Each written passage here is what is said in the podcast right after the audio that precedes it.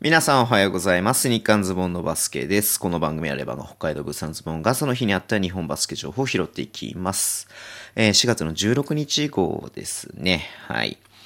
えーと、まずね、いろいろニュースあったんですけれども、まあコロナのね、関係ですが、えーまあ中止のことをちょっと話しておきたいなと思います。京都ハンナリーズがね、えー先週まず一人がね、えー陽性が出たということで、まあ、まあ結果的にはね、17日、18日の三河戦、えー土日のね、三河戦は中止ということになって、まあその後ね、新たに、えー選手二人と、えースタッフ一人がね、陽性だったっていうことで、うん、まあちょっとね、やっぱりまあまあ、これで言ってもどうにもなんないことなんですけれども、はい。まあ、なので、まあ、こういう状況でね、えー、まあ、他のね、えー選手も濃厚接触者、えー濃厚接触者、えー選手10人とチームスタッフ6人が濃厚接触者になったので、えーまあ、試合ができないということで、えー土日の試合は中止になりました。まあ、そうすると来週の試合とかもね、ちょっと京都できないのかなっていう感じがしますけれどもね、はい。で、それに伴う形で、えー、と、新州ですね、うん。まあ、新州が、えー水曜日にね、京都と試合をしていたということで、うんうんうんうん。えっ、とね、あの、新州のチームの、えっ、と、濃厚接触者が、えー調査対象ということなんですけれども、まあ、要は、えー濃厚接触者がどうかどうどうか、うん、今の、今日の段階でまだ判断ができないので、えっ、と、まあ、土曜日の試合はひとまずやりませんと。はい。えー、んんんんんんいいのかな？うんうんうんうん。濃厚接触者と判断された選手及びスタッフ、濃厚接触者と判断されてるわけではないのかな？うん、ないとは思うんですけども、はい。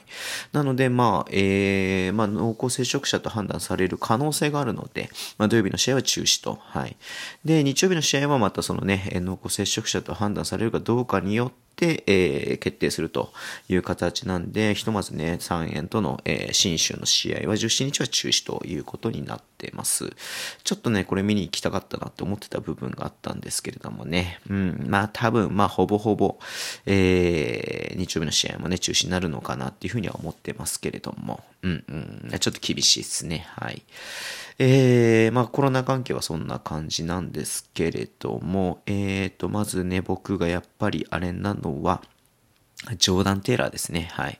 ジョーダン・テイラー、レバン北海道のジョーダン・テイラーが、えー前節ね、うん、あの、新潟戦で、えーちょっと怪我というか、はい。あの、最後ね、うん、あの、出場しませんでしたけれども、結果的には人体の損傷ということで、はい。全治2から3ヶ月という診断が出ました。まあ、よってね、ちょっと、今シーズンはもう戻ってくることができないなっていうふうに思って、だからこれジャワットとね、同じように人体の損傷ですんで、まあだからレバンガはね、名誉外国籍一人で残りのシーズン戦わなければいけないという形になりまして、まあ土日で行われるアルバルク戦も厳しい戦いになるかなと思いますし、まあシーズン最後までね、本当名誉に負担がかかるし、まあパプにも負担がかかるし、でももちろん日本人選手にもね、負担がかかるような、えー試合になるかなと思うんで、まあ本当にね、あの大きな怪我はしないでほしいと思うし、そんな中でもね、全力で戦う姿勢を見せてほしいなっていうふうに思っています。はい。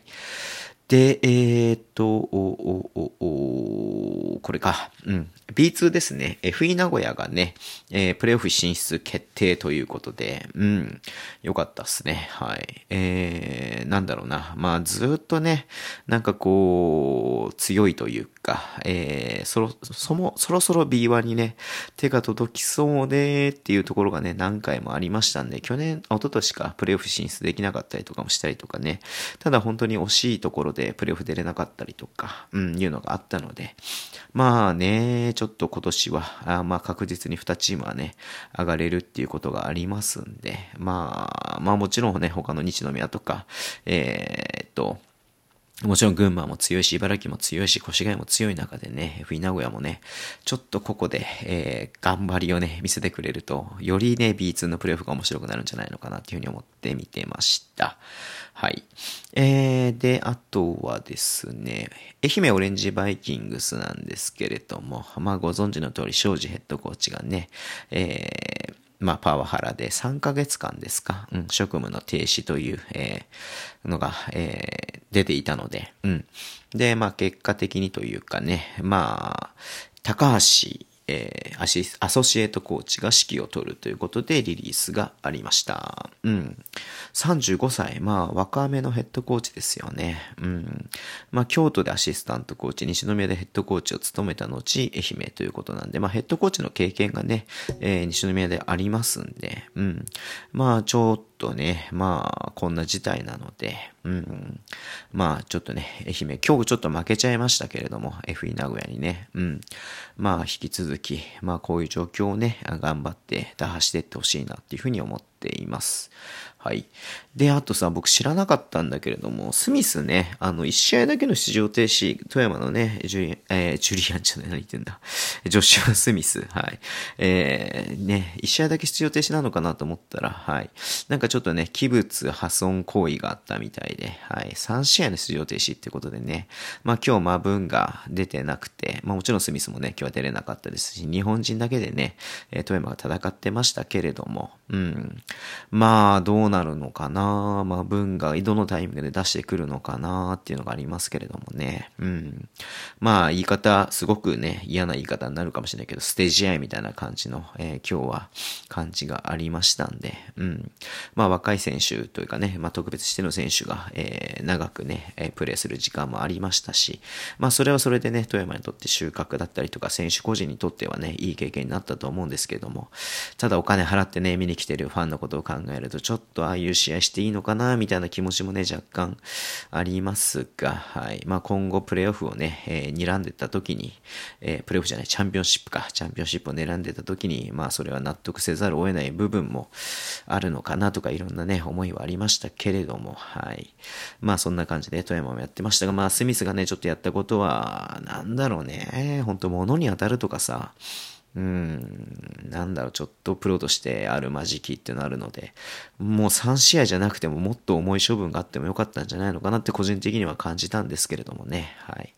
えー、そんな感じで、えー、そのね、リリースを見ました。まあ、YouTube ライブの中でね、知ったんで、えー、教えていただいた方ありがとうございます。はい。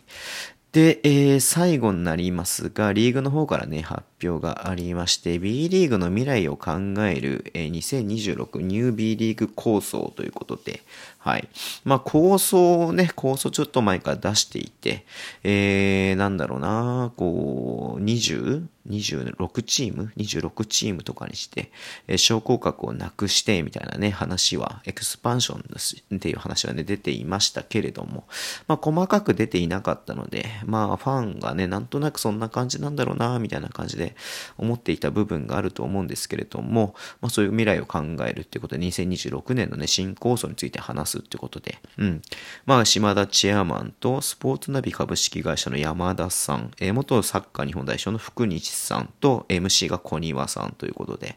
まあ、こんな感じでね、えー、やるのであれば、まあ、島田チェアマンがね、えー、いろいろと話をしてくれると思いますし、うん。まあ、一部がね、チェアマンの話で、二部がね、そういう、なんつの、えっ、ー、と、シンポジウムみたいなさ、うんうん。なんかそんな感じなのかなっていうふうには思いますんで、うん。まあ、ちょっとね、こう、今までぼんやりとしてたものがより明確になってくるかな。もちろんまだね、6年、5年先か。5年先なんでね、まだまだ構想ではあるとは思うんですけれども、うん。まあ、その辺が分かってくると、まあね、あの、ファンもより、こう、まあ僕、特に僕なんかはね、えー、今後どうなっていくか分かんない中で、なんかこうね、一喜一憂するのは本当に嫌だなっていうふうには思うんでね、うん。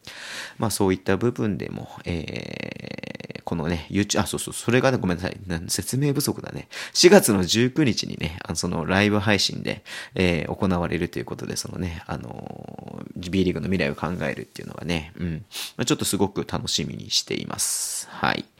ということで、なんかいろいろとね、えー、バタバタと話はしてしまいましたが、えーと、こんな感じで終わりにしたいと思います。えー、Twitter でも情報を発信します。ぜひフォローお願いします。YouTube とね、ポッドキャストを毎週配信します。えー、土曜日の日はね、えー、月月間じゃない、え週刊ズボンのバスケということで、まあ、ニュースを拾っていくやつをね、やりますので、よろしくお願いします。えー、ラジオトークのやって聞いてる方は、ハートボタンを押してください。では、今日もお付き合いいただき、ありがとうございます。それでは、いってらっしゃい。